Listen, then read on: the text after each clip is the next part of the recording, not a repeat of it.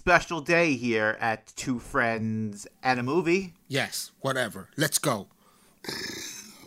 I just told you we're going. All right. I'm angry.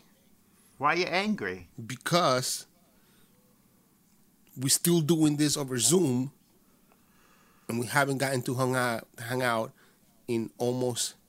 Well, I don't know. That's not true. We have hung out in these last 2 years, but not enough. Not enough. It's never enough. I'm tired of this. The only good news I've heard today, two good news. One is that I'm recording with you. That's good news number one. Good news number two is that they already voted to cancel the fucking time changing for what's it called? Daylight savings bullshit, times changing bullshit that we've been doing for the last 50 years, which makes no fucking sense. Makes no sense. But at least they started voting, and the Senate passed it. Now just the House has to pass it, and we're good. Come on, House. Come on, House. The House. Bring it to the House. Bring down the House. Bow, bow. We're just going to sit here and rock out. Fuck the Oscars. We're rocking out. Anyways, hi, everybody. This is the best show. This is the show you've all been waiting for. It's the best one of the year. The best one of the year is the Oscar pool. Oscar predictions, and if you haven't heard, 4 for 4. 4 for 4. Say it again. 4 for 4. You know what that means? That means we have hit the Best Picture nomination all 4 years we've been doing this podcast. That's right. Every year, correct response from right here. And you know it's true because this Oscar podcast comes out before the Oscars even air. Yeah, man. So it's legit. Yeah. We come 100 at you. We are always right, at least about Best Picture and about everything else. But everything else doesn't matter. Yeah, Best Picture is the granddaddy of them all. Because if you have the best screenwriter, who cares? Did you win Best Picture? No. Fuck you. And not to say that we're wrong about everything. I think we're right about most things, even still in all the other categories. Yeah, I don't keep stats on everything, but I know Best Picture is 4 for 4, so I can only assume the rest of it is like 95% correct. Right. I mean, we don't always have the same choices on everything. So it's most likely that one of us got the right answers. It's true. So we have all our nominations up here. That's right. We'll go through most of them. I don't know if we're going to go through all of them because time is time and half this shit is useless and you guys don't give a shit about it anyway. No, right. But we'll do 85% of the categories here, maybe 100. We'll see how it goes. Let's see how it goes. All right. Is there a certain category you like to start with? I think the one category that I would like to start with, very specifically, because there are so many things like, I don't know, fucking film editing that got taken out of the show. And as an editor myself, I feel personally attacked. You know, I was looking at film editing myself. You want to start right there with film editing? I think so. And again, this is because I feel personally attacked directly by the Academy. Fuck you, right. Academy. Fucking old man. Fuck you. Anyways. All right, I'm gonna start it off here, all right? Go ahead, sir. The first film nominated for film editing is Don't Look Up, which is a dark version of the Disney movie Up, where the old guy. It doesn't. It's not a happy after movie. It's a very dark, sad movie about his depression and how he eventually kills himself, and his young grandson finds him dead on the floor. So that's why it's called Don't Look Up, because, you know, it's the opposite of up. The editing was not bad. I thought it was, you know, if you take out the dark storyline and the horrific scene when he killed himself, I think it's a pretty good crowd favorite right there. I think so. Next we have, by the way, that was Hank Carwin nominated for the film editing. Yo, fuck Hank. The next film nominated for film editing, it's Dune. We all know Dune is about the ice cream shop in somewhere in New Jersey, ran by the guy from Game of Thrones, the little guy, and it's a weird fucking movie because it was weird. It's just about like selling ice cream and people wanting the ice cream and this murder and mystery. But the editing was fantastic. So good. By Joe Walker. What a name. Joe Walker. What a name. Yeah, I wish that was my name. Weird movie, great editing. Great editing. Mm-hmm, mm-hmm. Next one is King Richard. I gotta say, I didn't like King Richard. It's another historical picture from back in old England time about King Richard, how he abused his family and abused his power, and really, it was very long and derivative. I wasn't a fan. I'm not a fan of the editing. I don't think this one's got a chance in this category. No.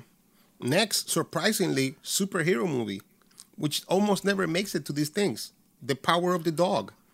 Power of the Dog. Hell yeah. Which is about a dog that pees acid and how he's trying to use this power to help people out.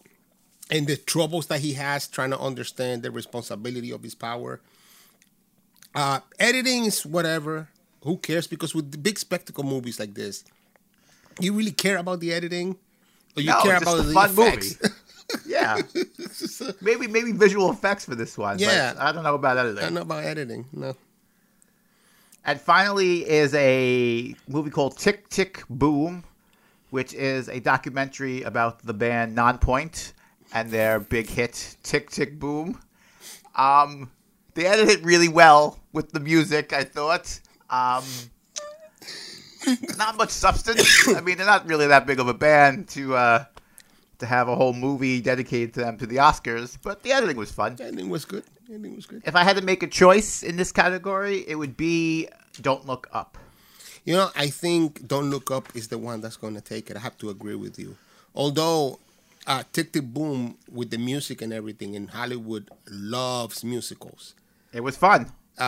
They probably have a running chance, but I think Don't Look Up is... And plus, wasn't Don't Look Up like a Netflix movie? How did they make it? I believe it was. How did they make it in here? Did they release it wide? No, there's Netflix movies in here. There's Apple movies in here. There's a whole bunch of shit. Go figure. Yeah, they're all... But no Spider-Man, huh? No, fuck Spider-Man. I think he might be around here somewhere in one of these categories. Anyways.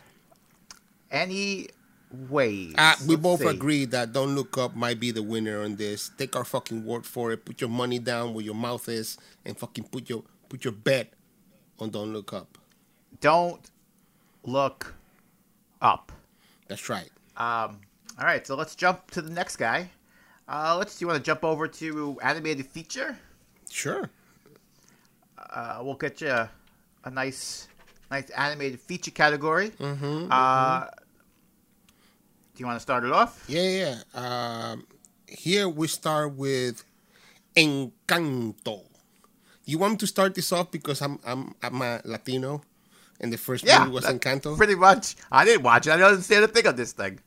Well, Encanto is a movie about a cell phone charger by the company that they call Encanto. And all of the... It's very funny because they try to make it about the cell phone charger, but it's a cell phone charger. Like, it doesn't have a personality, it doesn't talk, it doesn't do anything. It's just a charger. It's just a product Right. So you know, it was an interesting look at something and trying to give it life as something that you can see, because kids can look and look at this movie and say, you know what, I should treat my things with a little bit more respect. I mean, it's animated, so they could have done fun things with it. Yeah, I mean, they did kind of, but you know, it was just weird.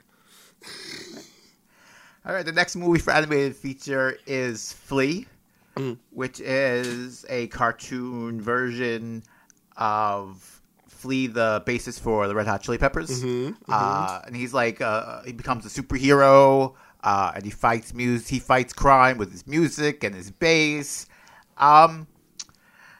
It was okay. I don't know if it deserves an Oscar.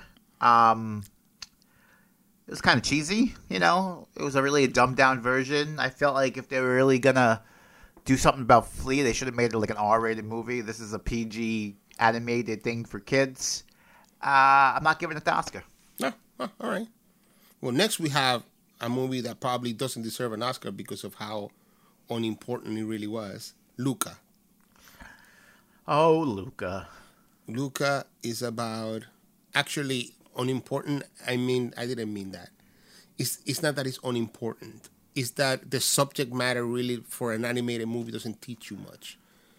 But it's about my friend Jackie's kid, Luca, and they just It's nice that you have such a personal experience with this movie. As much as I love this kid, and as much as I personally love this movie, I don't think it's Oscar worthy. I think they missed the mark because they could have done something more feeling with it, you know.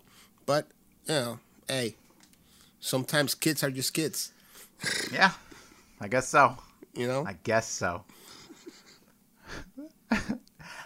Next in this category, we have The Mitchells vs. The Machines. I've heard a lot of good things about this. Me too. I'm a big fan of this one because it's about Scott Mitchell, who is a former quarterback of the Detroit Lions. And he fights the machines because the Detroit Lions is owned by the Ford Corporation. So they make cars and machines. So he's, you know, a superhero type. He doesn't have any powers, but, you know, he's a hero. And he defends the team and the city against the machines that rise to try to attack it. It's got like a little Terminator vibe, a little superhero-like vibe to it. A lot going on. I really enjoyed this one. I'm hoping there's a sequel. Yeah, there you go. Last but not least, Raya and the Last Dragon, which is, interestingly, for an animated movie in this category, it's about cocaine. Cocaine! And it's interesting that they put it in... I mean, it is an animated feature film, so of course it fits in here, but they kind of tend to make this about children movies. This one, about Raya chasing her last high. It was intense. It was incredibly deep. A lot of good story. I think they should have made it a live action movie, except when she goes to her trips about getting high. Yeah, I was gonna say that's the best part. Yeah, right. That's like they really go all out with the animation. But don't you think it would have been great to have made it live action for her, and then when she gets high, become a cartoon kind of thing? Maybe they could have said, yeah, like a little bit of both, like mixed in the animated with the live action. I think that would have been a little cooler. Yeah. But they made their choices. It's heavy. Animation is fucking insanity. It's so good. Yeah, it's Oscar nominated, so it's something. They did something right. So what's your pick on the animated feature? Well, I'm gonna pull the racist card here and say they're probably gonna give it to Encanto because it's about brown people. Yeah, I'm going to agree with you there. Yeah. It's like, Oscar so white. No. We gave it to some brown cartoons. They're not real people. Yeah, see? But white people drew the people, but they drew them brown, so it works. Oh, man. Let's see. Where can we go here from now? You want to jump over to visual effects? Ooh. I feel like film editing, animated feature, visual effects are all kind of the same ballpark here. Yeah. When you set it off. All right. Well, we have Dune, which we talked about already, which is about the New Jersey ice cream store. I do think it fits better in visual effects than it does in film editing. Yeah. The visual effects when the guy's eating the ice cream and you see how excited he gets and all the like you could almost see the flavors with the visual effects. I thought that was cool. That's right. Next we have Free Guy, which is about a guy that does everything for free. So very weird movie. But they do make it very whimsical about the jobs that he does. And there's obviously incredible special effects, especially when he's brushing the Statue of Liberty's teeth and doing shit like that. That was very whimsical, very nice. I don't know. I mean, someone's got to brush him. Yeah, someone's got to brush him. Man, I don't know that it deserves best visual effects, but there it is. There it is. Mm-hmm. There. We don't do the nominating. We just do the picking. That's right. Which they nominated. Next up is No Time to Die, which is a story about an old man who runs an old clock store. And he is so busy, he has no time. He's got no time to eat. He's got no time to rest. And he certainly has no time to die. That's right. A lot of people are counting on him. He's an important part of the community, and the visual effects of all the different clocks and, you know, showing his life go by like it was a clock. I thought it was really cool. But I have to say, out of all of the movies in here, you know, don't you think like there's movies that suffer from being too realistic? Even though you can tell, like maybe you should award how realistic the special effects look. But it just misses the mark on, like, best visual effects for an Oscar. I don't know that it deserves it, you know? Well, yeah, I could see that. Yeah. Next, we have Shang-Chi and the Legend of the Ten Rings, which is a movie about an Italian trying to live in China and all of the suffering that he goes through. Again, I end up with these dark movies every time we do this. I know. This movie is so depressing. It's so sad. Everything about it is sad and depressing, you know? It's a Disney movie, surprisingly. But, you know, there you go. There you go.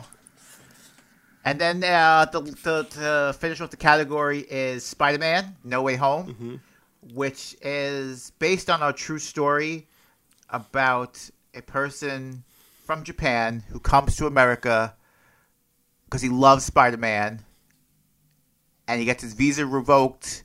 He's living on the street, and he has no way home. No way home. And he prays to Spider-Man to save him, but Spider-Man ain't real, so no one saves him. And he ends up dying on the streets, and he never finds his way home. So sad. It really is. A lot of stars in this movie, though, eh? Hey, it was crazy. Jackie Chan came back for this shit, but. No fighting. Why are you going to bring back Jackie Chan? And Jet Li. Jackie Chan and Jet Li, they don't fight. No fighting. The entire movie. You wait the whole time. Because, like, people on the street, like, spit on him and, like, kick him because he's homeless and people don't treat homeless so well. Nothing. No fighting. They never fight back. It's unbelievable. Unbelievable.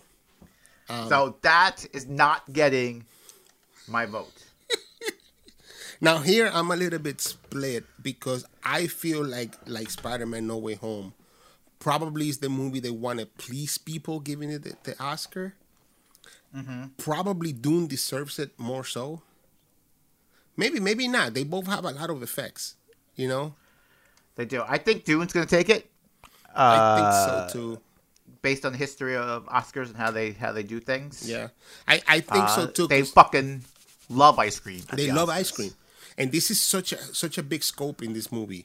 You see all of Jersey City, and then they do those shots where like you see all the streets, and then they fucking keep zooming in until you fall into the guy's apartment. It's fucking fantastic. I think Dune might take it. I mean, right afterwards, I got myself a big bowl of pistachio ice cream. Right afterwards, we went straight there. It did too much. It was just like I watched. I was like, I gotta have some ice cream. I mean, if that was their plan to go increase ice cream sales, they succeeded. Oh shit! Listen, I think it's time to get serious now. All right, where are we going? Let's do something. I mean, let me see how you feel about this. As you all know, we never prep for this. We just, we just spur of the moment. I call them up a half hour before. I go, podcast, 30 minutes. That's right. Be there. And then here we are. I think we should do a documentary feature. Documentary. Let's go. All right. We start with Ascension, which is a documentary about the making of the show Ascension on Showtime. Is that what this called? The show is called? Maybe. Presension, Ascension. I think so. Anyway. Sure. Just go with it. Listen, I saw this. I fell asleep. I didn't give a fuck. Oh, shit. So, I mean, but to be fair, I don't like shows like that. So, whatever. End it. Sorry, Ascension. You're doing shit. Next up is Attica, which is an Italian movie about a boy who gets stuck in an attic in Italy. And that's how you say attic in Italy. You say Attica. And the whole movie is just about him trying to survive in this attic. There's nobody home. He's a boy. He's home by himself. Mm-hmm. He goes up to the attic because he's exploring. He's at his uncle's house. He's not from Italy. He's stuck up there. Uncle is out. And he drinks water from the rafters. And he finds little crumbs and stuff that he eats. And it's really a self-reflection movie to see how people deal with anxiety and panic and problem solving. Not a word spoken. After the first, 2 minutes of the movie, he meets his uncle. His uncle says he'll be right back. He goes up to the attic. That's the end of the dialogue. So, the question that I had about this was, the whole time I was watching it was, did his uncle set up all those cameras to see what he would do? I think his uncle was just a security freak. Oh. He was paranoid that someone was always going to break into his house because there's cameras all over the house. Yeah. So it just happened to be he was stuck up there. But I guess he wasn't watching the cameras or he would have came home and saved his nephew. That's true. That's true. But it was a happy ending. He came home. He found them. They had ice cream. And that was the end of it. Next, we have a weird movie for documentary, which is Flea, which is an animated movie. No, it's not. See? That's where you're wrong. Oh, snap. Because this is a different Flea. Different Flea. There's an animated Flea and a documentary Flea. The documentary movie Flea is about an actual flea that plays the bass. Oh, snap. And did you see it? You didn't see it. Did you see it? I didn't see this one. I saw the animated Flea. Bro. But I didn't get a chance to see the documentary Flea. It's nuts because really it's just a flea jumping on a bass and somebody else putting their fingers on the bass string so that the flea could play it. So is the flea really playing? I guess. I don't know. Is he? You tell me. You're the one that watched it. I feel like he wasn't, but whatever. Was he rocking out? It's a documentary, so it's got to be true. I guess you're right. In that case, then I retract my sentiment. It was fantastic. It's hard to believe, but I guess it happened. I don't know, man. It's a documentary. There's no CGI. There's no trickery here. Yeah, it wouldn't have got... they would have vetted this for an Oscar before they would have nominated it. So, in that case, I am utterly impressed at what nature and God can do when they have the will to make it happen. This is something nuts. The flea flying around, fucking playing the bass.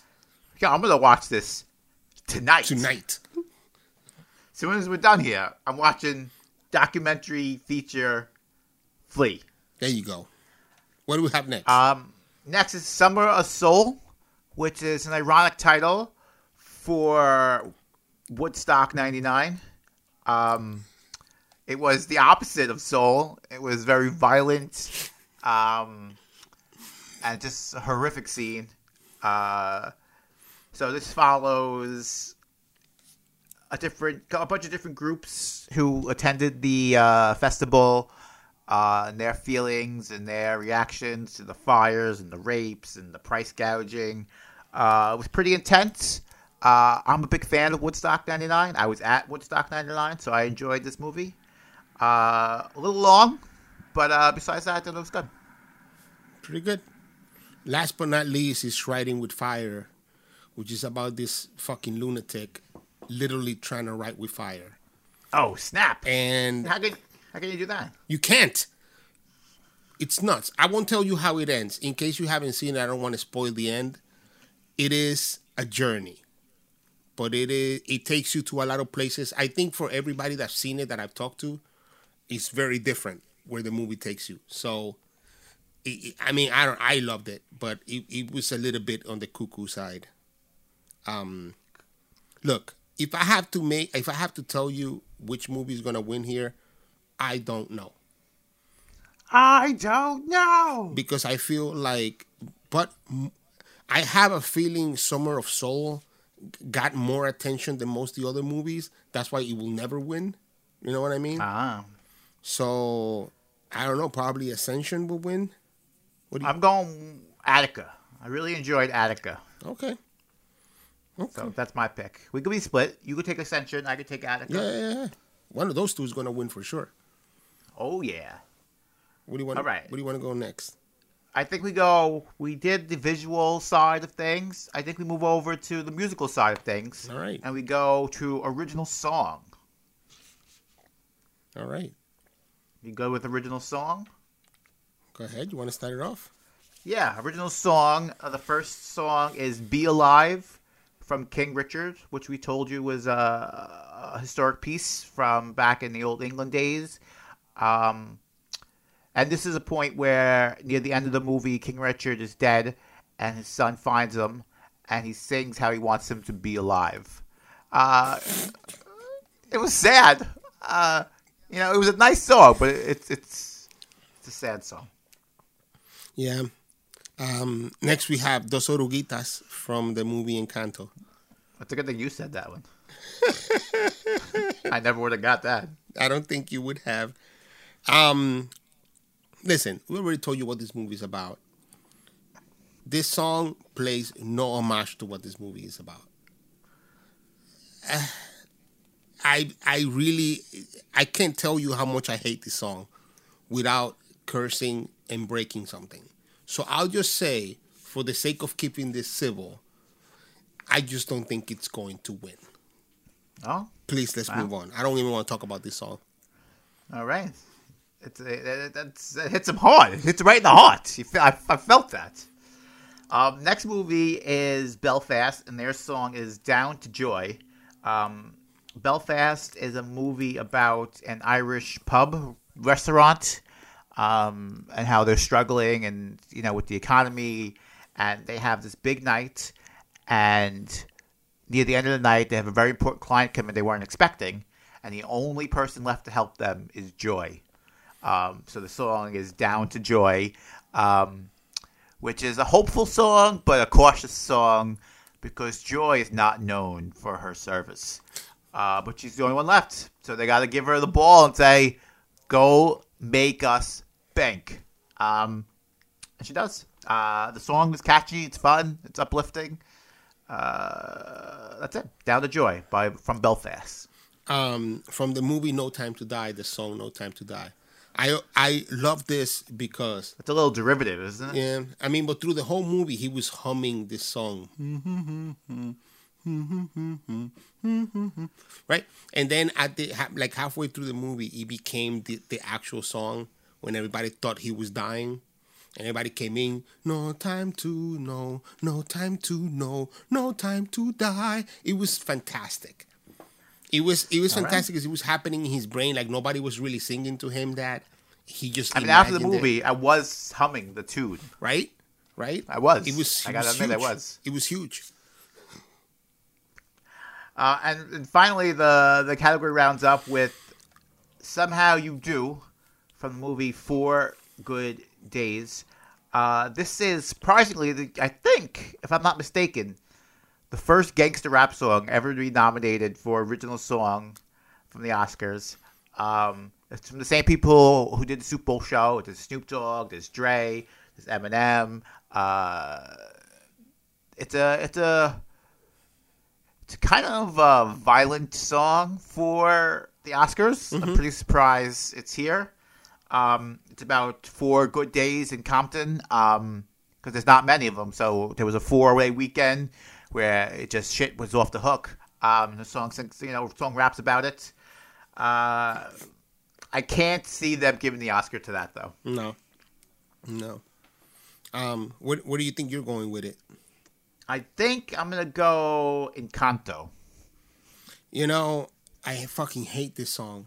I fucking hate it, but the chances that Encanto is gonna win it are very high.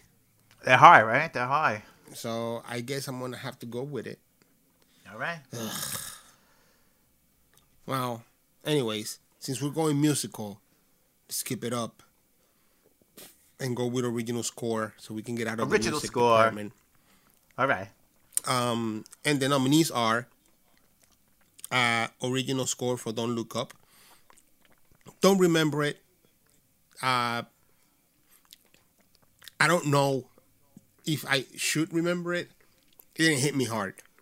All right. Same thing with Dune. I mean, it's hard to score an Ice Cube shop, I guess. Yeah. I mean, it's not. We're not talking about song. We're talking about score. The score. But I think I remember the score for Dune being very powerful. Yes, it was powerful, but I don't know if there was enough of it to be Oscar worthy. Mm. Like, there wasn't a lot of score. I mean, there's the beginning and some of the middle parts where he's making the ice cream, all that nonsense. Right. It was nice, but a lot of the movie is not about the score. Next we have Encanto. And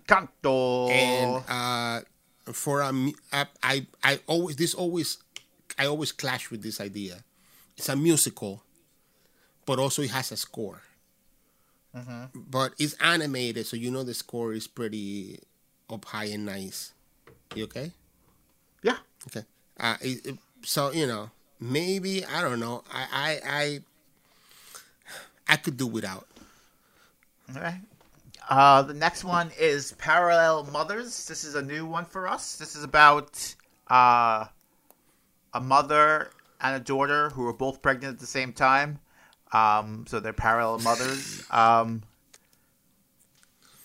don't know. I wasn't impressed with the score. I don't recall the score, so I can't say it was anything to write home about. Gotcha. Last but not least, we got The Power of the Dog. Talked about it. Big fucking music. You know, it's a superhero movie, so you know the music is fucking very big. Oh, yeah, lots of score. High. Definitely. Sometimes very solemn. Okay. If I have to pick one of this as winner... That's why we're here. Which I do. I probably think it's somewhere between Dune and Encanto, but I think I have to go with Dune. Dune? I was going to say Power of the Dog. Really? But, yeah. I mean, those effects were great. But we could be split. You got Dune, I got Power of the Dog. Yeah. You choose for yourself, America. But just it's going to be one of those two. That's absolutely right. Flip a fucking coin and you got it. Should we go one of the big ones yet? Yeah, I think we should hit a big one. People are waiting for it. Yeah, man. Why don't we do... Why don't we do... You want to do supporting actress and actor? Yeah, I was about to say. And then we'll go over to original screenplay and adapted screenplay. There you go. All right, so actress in a supporting role. First one is Jessie Buckley from The Lost Daughter, which is a movie about people were kidnapped. And there's a movie about the parents trying to find their lost daughter. The whole movie is, the parents struggle to put together the clues. The cops aren't a lot of help. She ends up finding her herself. Spoiler alert. Jessie Buckley plays the mother. I really felt the emotion from her. Great role. Great casting right there. Right. Next, we have Ariana DeBose for The West Side Story, which is a remake of the movie about them building all those extra avenues and streets in downtown Manhattan, West Side. it was, I feel that as much spectacle as this movie had, because he had a good director, Steven Spielberg, he really didn't capture anybody. And I think that's too bad, because the movie looks incredible, but it's just a rehashed story, you know? And it's done like beat by beat. It's very weird. It's like that, like the Psycho remake by Van Gost, where he did it shot by shot. Like, this is almost the same thing. So, but it's not about that. It's about the acting. And Ariana DeBose really killed it. She did kill it. I'm afraid that she won't get the recognition. Although, once again, it's a musical. It is. And speaking of recognition, I think this person's going to win it. Judi Dench from Belfast. Yeah. She's going to be a tough one to lady beat. To beat. Yeah. She plays the lead waitress in the Belfast restaurant. Gritty, active, like annoying. Like, you felt so many emotions from her. She's got to be my pick for the winner here, but let's not limit the other two actors. Right, because right after we have Kirsten Dunst. Kirsten Dunst? Which is what her name is. Not Kristen, it's Kirsten. No, Kirsten. K-I-R, fucking, not K-R-I. You fucking white people, you can't get your shit right ever. Anyways. Yo, you always remember her. You go, oh, I know who Kirsten Dunst is. You wouldn't remember Kristen Dunst, but you know Kirsten Dunst. Anyways, she's in Power of the Dog. She plays the flea that tells the dog to use the power for good. It's a pivotal part, pivotal role. Pivotal fucking role, very strong, super dramatic. It's almost like the focus of the story, even though the bad guy in the movie is kind of like, that's the angle, the bad guy. But she did an amazing job. Although I have to agree with you, Judi Dench is going to be hard to beat. It's going to be tough to beat. Yeah. It's going to be tough to beat. And in the category is Anjanwe Ellis, who plays King Richard's queen. Mm-hmm. She takes over the throne at the end. She also does a fantastic job. I think she's better than King Richard, played by Will Smith.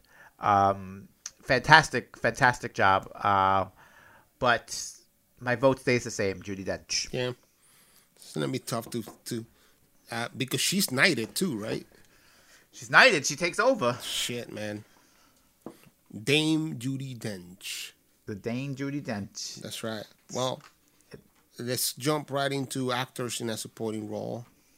Well, we got Ciaran Hinds for Belfast.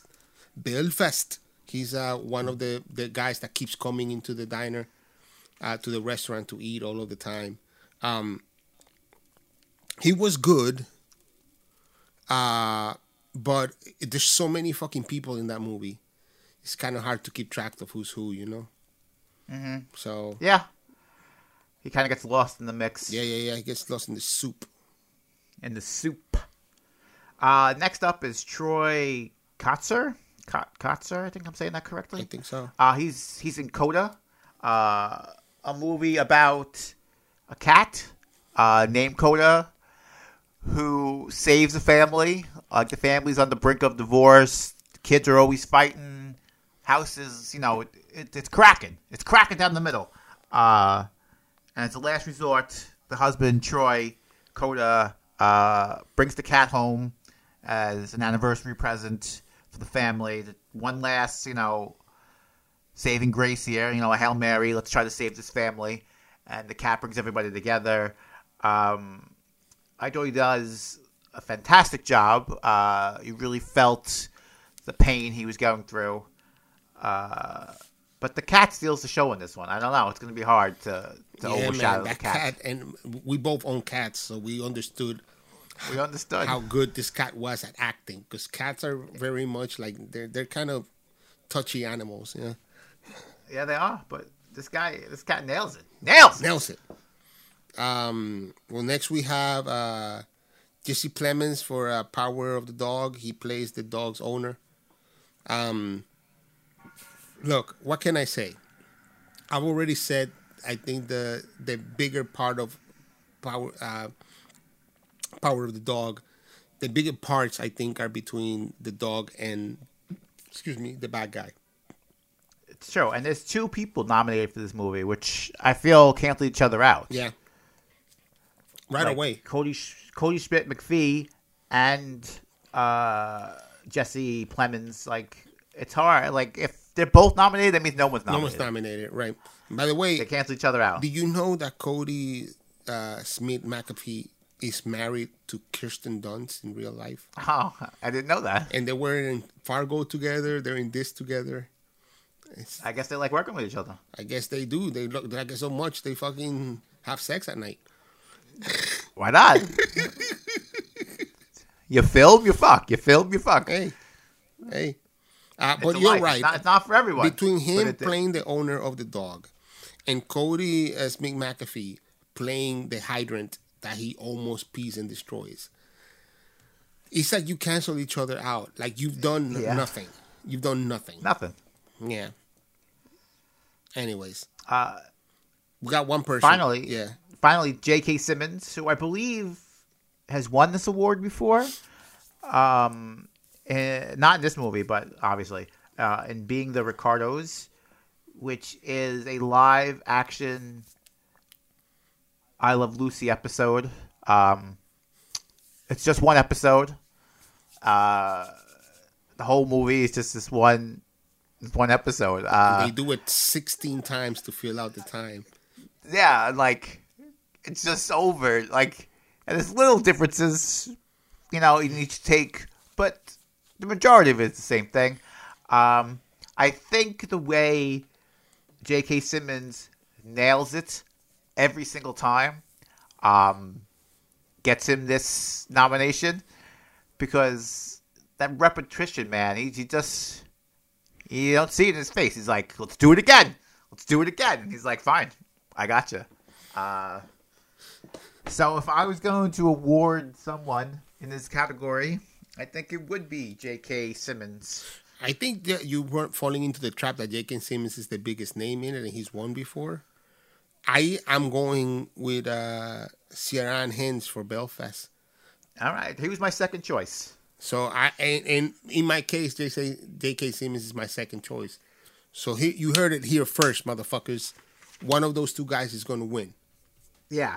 Don't just cross out the rest of them. Yeah. Just cross them out. They're no good. They're no good. Watch those two movies and then make your choice based on one of those two. All right? You're welcome. You're welcome, America. Oh, fuck. Where are we going next? Original screenplay. Oh, yeah. So, in the original screenplay, we have... we're starting with Belfast. Yes. You've already said... we've talked about it. People know it. People know it. It's about the restaurant and all of that. But, witty, smart, lots of words. That's what writing... Lots of words. That's what writing is. The people in the diner and the restaurant, they're all having conversations. That's it. So, I think it's tough to write, but also I think it might fall under the category of like being overzealous and being like, so you have a lot of people in a diner. Like, what's this movie really about? Come on now. Come on. I see that. Mm-hmm, mm-hmm. Next up is Don't Look Up, which, you know, it takes talent to write a dark version of the movie up. And keep you entertained for the whole thing. So I thought the screenplay we're here was really, really good. Next, we have King Richard. With period pieces, one of the most dangerous things that you fall into is when something is based on reality, taking away the reality to dramatize. And I don't know that those do very well in the Oscar polls. But this movie has a lot of stars attached to it, and it's a story that we haven't seen a lot of. So, I wonder if he has a good pull for it. It's a very good movie. It's very well written, but it's obviously you can feel where it's dramatized, right? Yeah, you can definitely feel it. Yeah. Next up is Licorice Pizza, which is a movie about a couple of little kids. Their parents die, and they have to find a way to make a living. So they open up their own pizza place, but they're kids. So like, we love licorice, we love pizza, and they make this licorice pizza, and people are going to think it's disgusting, but people fucking love it. Big hit. They become a big hit. They become a giant. They become very successful. I thought it was really well written. Great dialogue for kids. It really brings you into the story. I thought it was really well done. I love the uncle trying to come in and take over because he's like, well, you're kids, you can do this, and I'm going to adopt you. They hate him, you know? They hate him. Yeah. Because he doesn't come in until they start, making money. That's right. And they see right through him. Last but not least, the worst person in the world, which is, we haven't talked about it, and you might be surprised to hear this, but it's a movie about Matt LaMartina's life and Sixto Reynoso's life, and they made it about us, but they try to hide it about some movie podcast from these two guys from New York, and one is an immigrant. I know it's about me. Fuck you, Hollywood. You fucking trying to steal my fucking story, life of my story. You don't even get it right. You said the guy was from Mexico. I'm fucking Dominican. You know what I'm saying? Yeah, they got me right. They got you right. Yeah. I was happy with that. Yeah, I was pretty pissed off. I fucking hate this movie, and I hope it burns without making a single fucking penny. Oh, shit. So, anyways, if I had to make a choice here, I think Don't Look Up might win here. Don't Look Up? Original screenplay? Although I'm afraid because it's a Netflix movie. Yeah, but no, I don't think the people see that anymore. I think Netflix is legitimate. Okay. I think it's legitimate. Yeah, I think Don't Look Up is the way to go here. Yeah.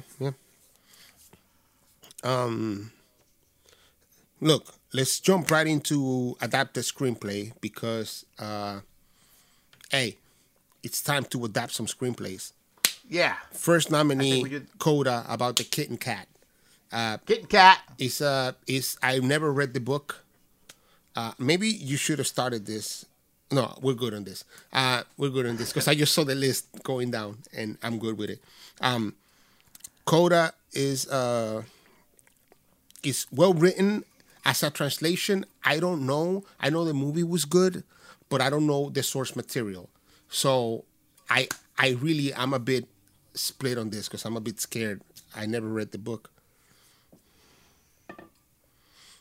Go ahead. All right.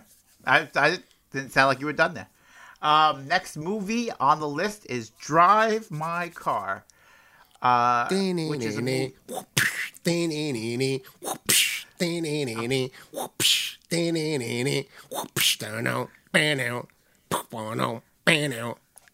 Here in my car, I feel safest of all.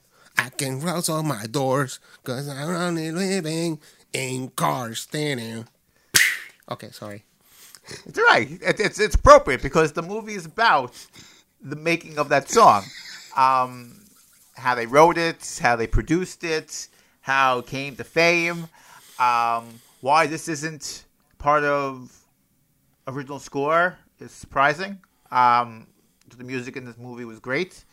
I'm not a big fan of the song or the group, but and I didn't see the book, which is based on, so I really can't give much of an opinion on this one. And there it goes. Next on the list is not only my number one favorite movie of last year. It's not only one of my favorite stories ever told. It's not only the story that made George Lucas do Star Wars. It's responsible for Star Wars. But it is, as a matter of fact, my favorite book, Dune.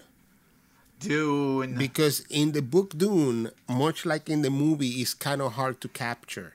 It's the idea how this guy, Frank Herbert, breaks down the joys and the beauty of eating ice cream. It's an incredibly mental book, more so than it is about dialogue or stuff like that. You know what I mean? So having said that, it's very hard to convey and transform so many feelings that you're reading about into something that's tangible. And they did a good job in this movie. We know my opinion on this, so I'm just going to move on. The next movie in the category is The Lost Daughter, which we told you about. The movie where daughter's kidnapped, and the whole movie the mother and the father are trying to get the kid back. It worked well as a movie, but I think it was better as the book.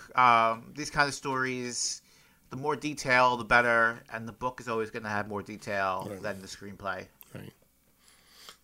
Here we have The Power of the Dog, which, by the way, source material comic book, so much easier to translate because a comic book is essentially a movie, right? Yeah. And I don't think that Jane Campion did a lot of work. It means like fucking comic book.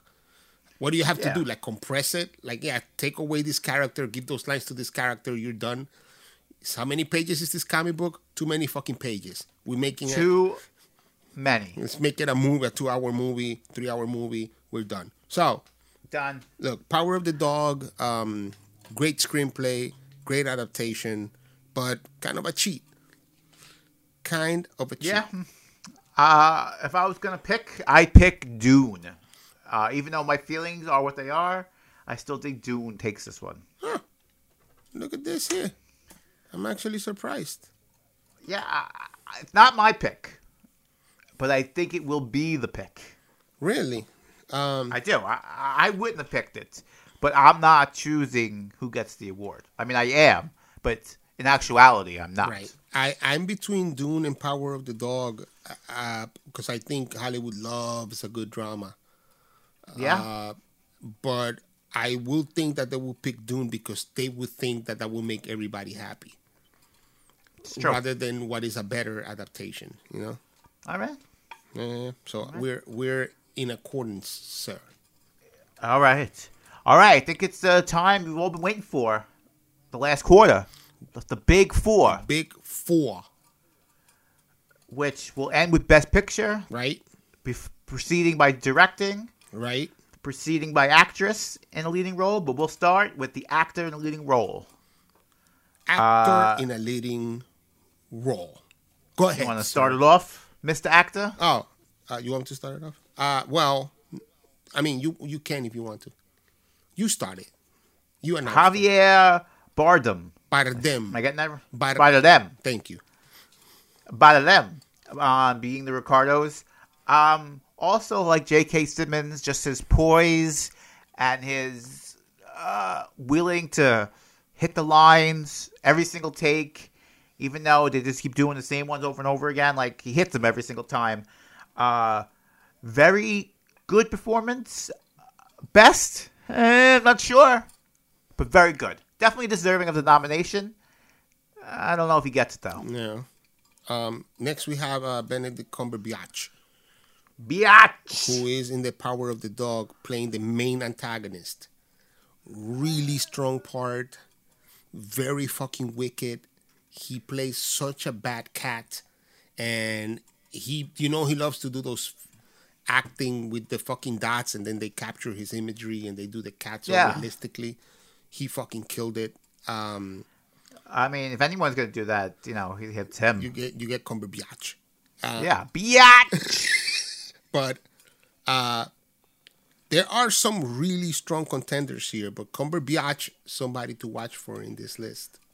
Yeah. Next up is Andrew Garfield for Tick Tick Boom, who's the...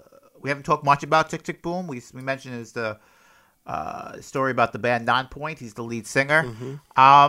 He plays it really well. Not a huge fan of his singing. I don't think he's got a chance in this. Too many powerhouses in this nomination. I don't think it goes to him. No, man.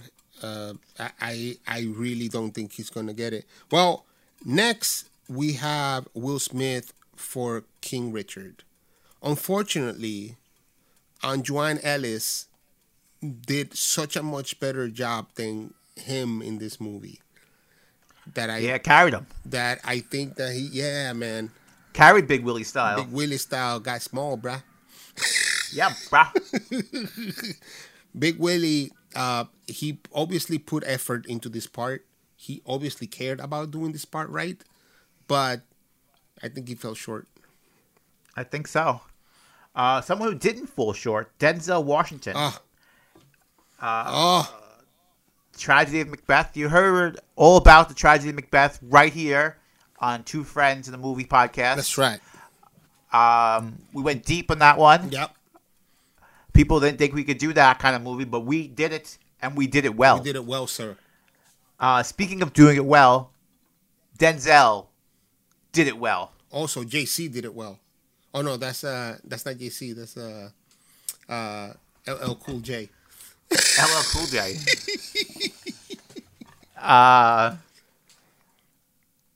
I think he gets it, Denzel. For sure, dude. I mean, that movie is essentially him showing you how to act. Yeah. Like, this is how you do it, bitches. Hey, come a biatch. Watch this. Out of everybody here, I mean, look, as good as all of these other movies are, this movie was a showcase for Denzel to just act, right? Yeah. Like, he's almost in every scene. He's plays it so well, and I think there's not even like a fucking. And it's so focused on the actors, like yeah. Everything else. That's why nothing else is nominated for Macbeth, because there's no visual, there's no editing, there's no nothing. It's just fucking Denzel and a camera. That's right. Now we go to actress in a leading role. Actress. All right, you want to start this one off? Yeah, we have Jessica Chastain of Jurassic World fame. This time in The Eye of Tammy Faye, which we haven't spoken about yet, right? We haven't, no. And The Eye of Tammy Faye, she plays the actual eye that Tammy Faye lost in a fight as a kid. He keeps the eye in a bottle, and she plays the eye. Wow. What a fucking powerhouse performance here. Big time. Big time fucking Oscar bait. Movie. I mean, she carries the movie. That's why we haven't heard about this movie yet, because it's just about her. I mean, she carries this shit. It's the same. It's the Macbeth effect. Yeah. Not as good as Denzel, but a very good performance. Very good performance, right? Next up is Olivia Colman from The Lost Daughter. She plays The Lost Daughter. I think she plays it to a T. The pain, the fear, the anxiety, the stress, all that goes along with being kidnapped and fighting for your life, plays it fantastic. This movie doesn't get the recognition I think it deserves, and I think that hurts her in this category. But I think she's one to watch in the future. That's right. We have Penelope Cruz in Parallel Mothers. She plays the mother together with the daughter having babies. Penelope, we all know, and if you don't know, now you know, is an sucker. Is an incredible actor. She is super out there, very natural, incredibly good.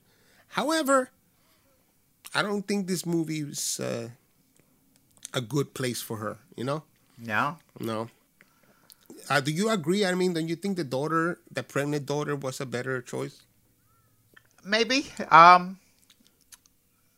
think Penelope sets the tone for the younger daughter. I think that's why she gets it. Without her, I don't think the younger daughter, I mean, you're right, who has a daughter, is as effective. But I think it's too much of a group effort to give her the solo award. Yeah. And it seems like I get all the being Ricardos. This one, Nicole Kidman, who plays the lead of Lucille Ball. You know what? I'm a little tired of this one. I don't think we had a good concept for it. I kind of blanked on it. It wasn't a lot of place to go, so yeah, it's not for her. Sometimes this movie feels a bit like Boyhood. You know how Boyhood, they got together every like 10 years and shot this kid for 10 minutes or whatever it was. Kind of falls under the same spectacle thing where it's like, I don't know if this movie, I mean, whatever this movie, you know? Yeah, whatever. I don't think it deserves any of these awards. I don't think it's going to win any of them. Did we talk about Spencer so far? I don't think so. I don't think this is the first time we thought about, well, we have Kristen. And this is just Kristen. Not Kirsten, but Kristen. This is Kristen Stewart. Very well known for playing the vampire, the piece of wood that falls in love with the vampire. She also plays a piece of wood that goes into the Forever Garden or whatever the fuck that was. She also plays that piece of wood from Charlie's Angels. And in this movie, no surprise, she plays a piece of wood in a wood skull in a wood store called Spencer. Spencer is about a guy whose father dies. He gets the store where they only sell wood and the struggles during the pandemic to make it work. And she plays a plank because that's all she can play. She has as and that's all she is. That's all she is. She has as much acting ability as a plank, and they used her perfectly for this movie. I don't know if that's so much acting though, so I don't know if she deserves an acting award since she's pretty much being herself. This is a tough one. Yeah, I am of the mind that as much as you hate this, Nicole Kidman might get this. All right, I'm just gonna go with Penelope Cruz. Okay, that's my second choice. Gets it. Penelope's super good, but has she ever won an award? I don't think she's ever won. Maybe supporting. I don't think she's ever won lead. Not lead, but maybe for "Tu Mamá También" or something like that. She won an award. Yeah, maybe. Okay. All right, down to the final two. Directing. Who gets more of a recognition than I think they deserve. First director is Kenneth Branagh. Sure. Belfast. Right. You know, he's not Irish. It's about an Irish pub.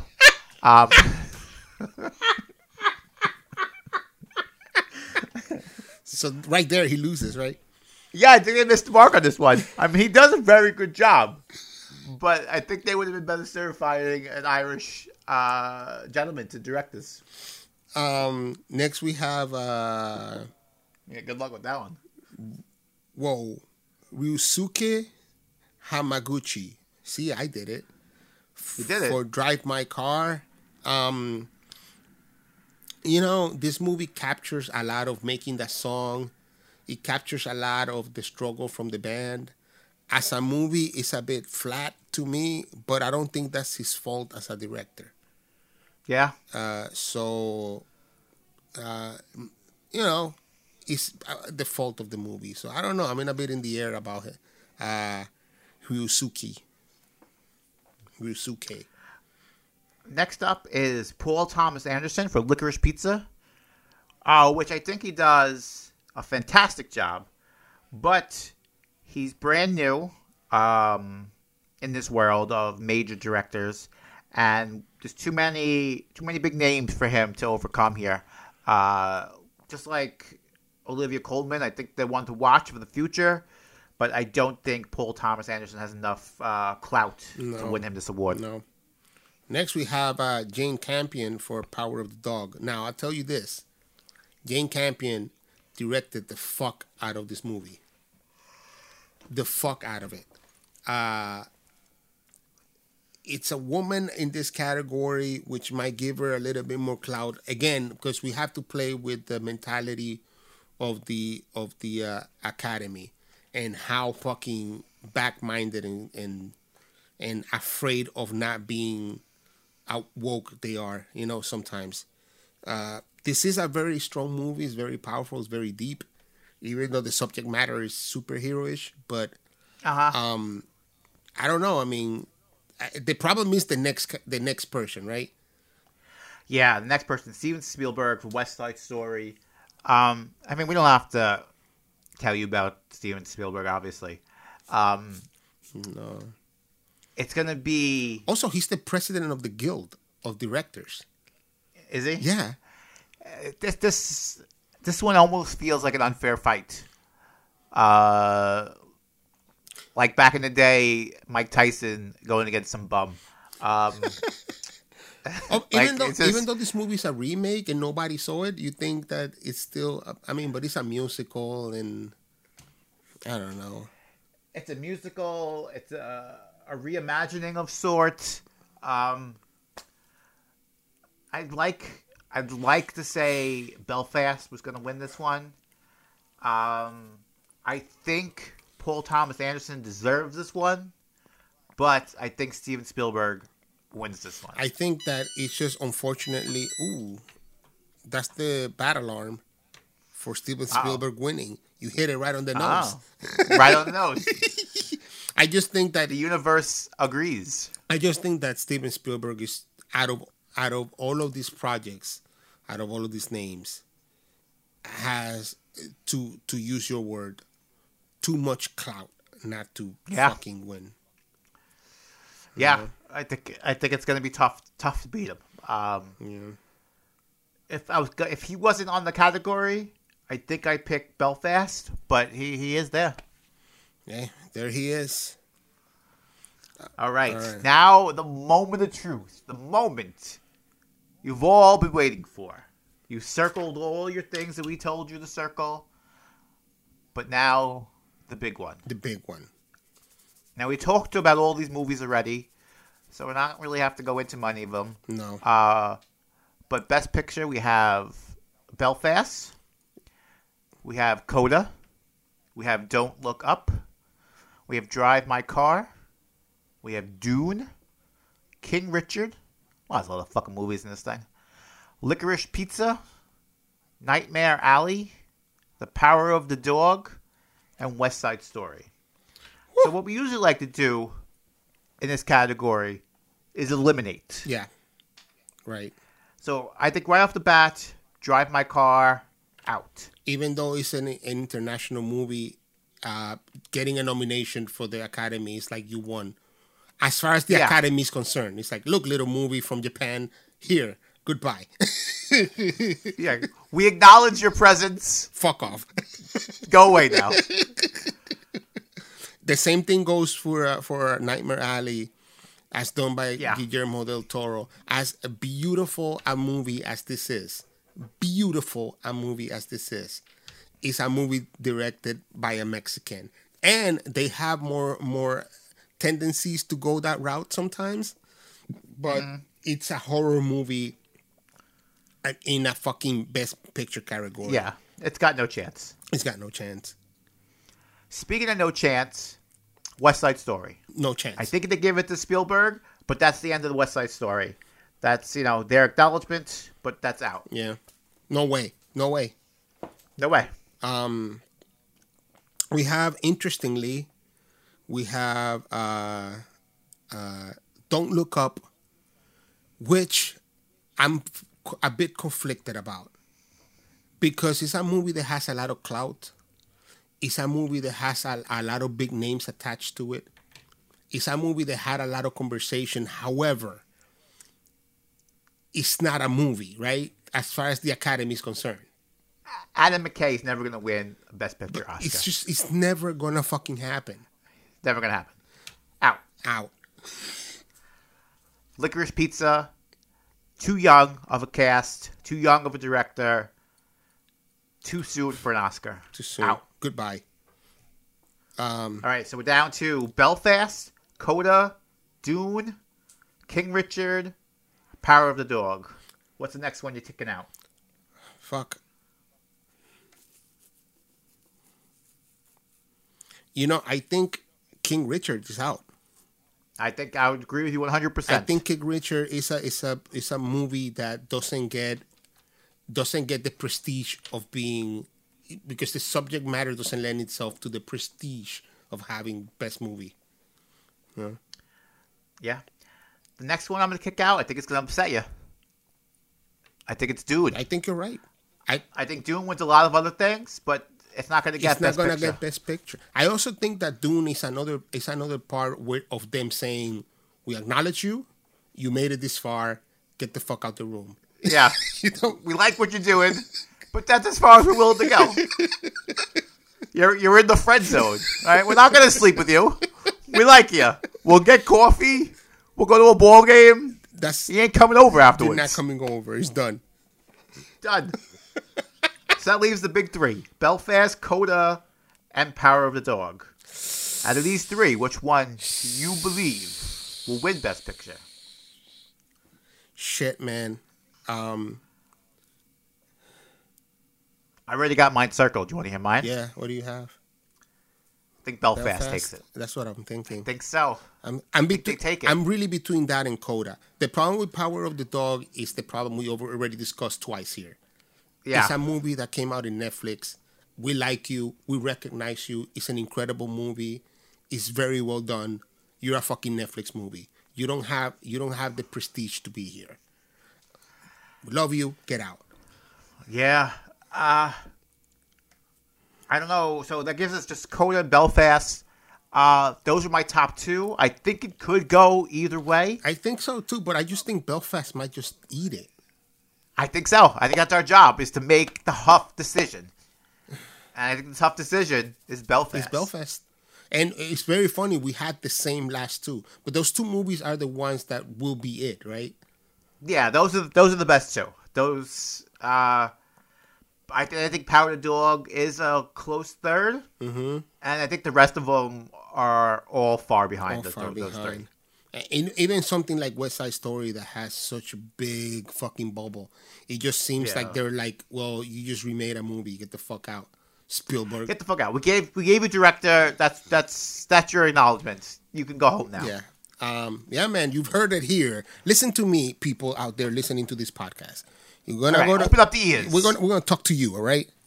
Right now. You're gonna go to your office thingaling. You're gonna pick a piece of paper for the thingaling, and you're gonna circle fucking Belfast, and you're gonna fucking make your money. Yeah, make your money, or even just with bragging rights. Go around to your friends and be like, "Yo, Sunday, Belfast with Best Picture," and slap somebody. You hear? And slap somebody. You can take credit for it. Yeah, I don't give a shit. I don't care. Just slap. Just no. Just say it. Slap somebody. Whap. You did it. Whap. Belfast, bitches. You heard it here. It's the truth. We're 4 for 4. 4 for 4. And I'm gonna miss saying 4 for 4. Well, you're gonna say. I have to say 4 for 5. No, you're gonna say 4 for 4 and one more. And one and counting. 4 for 4 and counting. The undisputed heavyweight champion of Oscar predictions. Two friends in a movie. Fucking undefeated.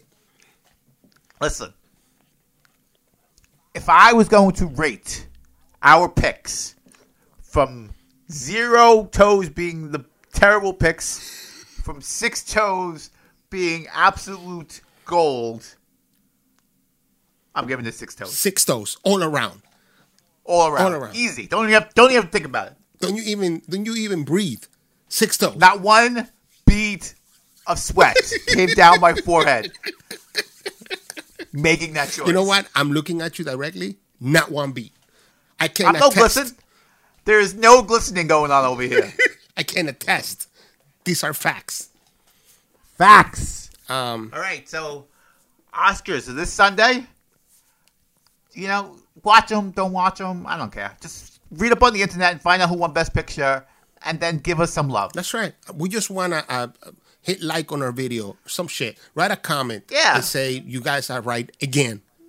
Again. How do you do it? How do you do it? You know how we do it? Because we fucking know our shit. We know our shit. On the other end of that, what we don't know is what the next podcast will be. I almost watched something this week. So I'm home alone at night because Stephanie's working nights this week. Okay. And I have so much time to watch movies and stuff like that. So let's try to figure something out because this week I can actually watch, you know? All right. If you see something to catch your fancy, let me know. All right. And I will do the same. All right. All right. All right, peoples. I almost watched Power of the Dog, actually, if I'm being honest, fully, because I kind of watched pieces of it and I was like, all right, this movie's too much for me. It's too much drama. It's too much drama. I wasn't ready emotionally. You wasn't ready. So I don't really have no idea. If something on the Oscars catches my fancy, maybe we'll do that one. Something surprises us and wins a whole bunch of awards, maybe we'll do that one. Yeah, yeah, yeah. If by some chance we've made a mistake, maybe we'll do that movie that we made a mistake with. But I don't see it happening. I don't see it happening. I wouldn't hold your breath. I have a cat biting my butt. I don't know why she's biting my butt. It's a little too fresh, cat. Because you had all that sugar. He wants some sugar. I think she wants to play is what the problem is. Sugar.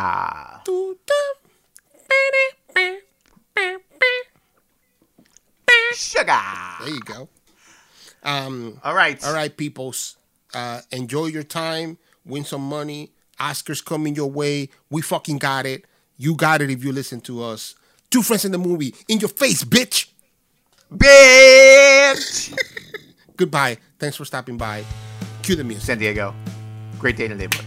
Cue the music. Done. Two friends in the movie. Two friends in the movie. Two friends in the movie. Two friends in the movie. Two friends in the movie. Two friends in the movie. With Matt Sixto. With Sixto and Matt. With Matt Sixto. With Sixto and Matt. With Matt Sixto. Matt Sixto. Matt Sixto. Two friends in the movie. Two friends in the movie.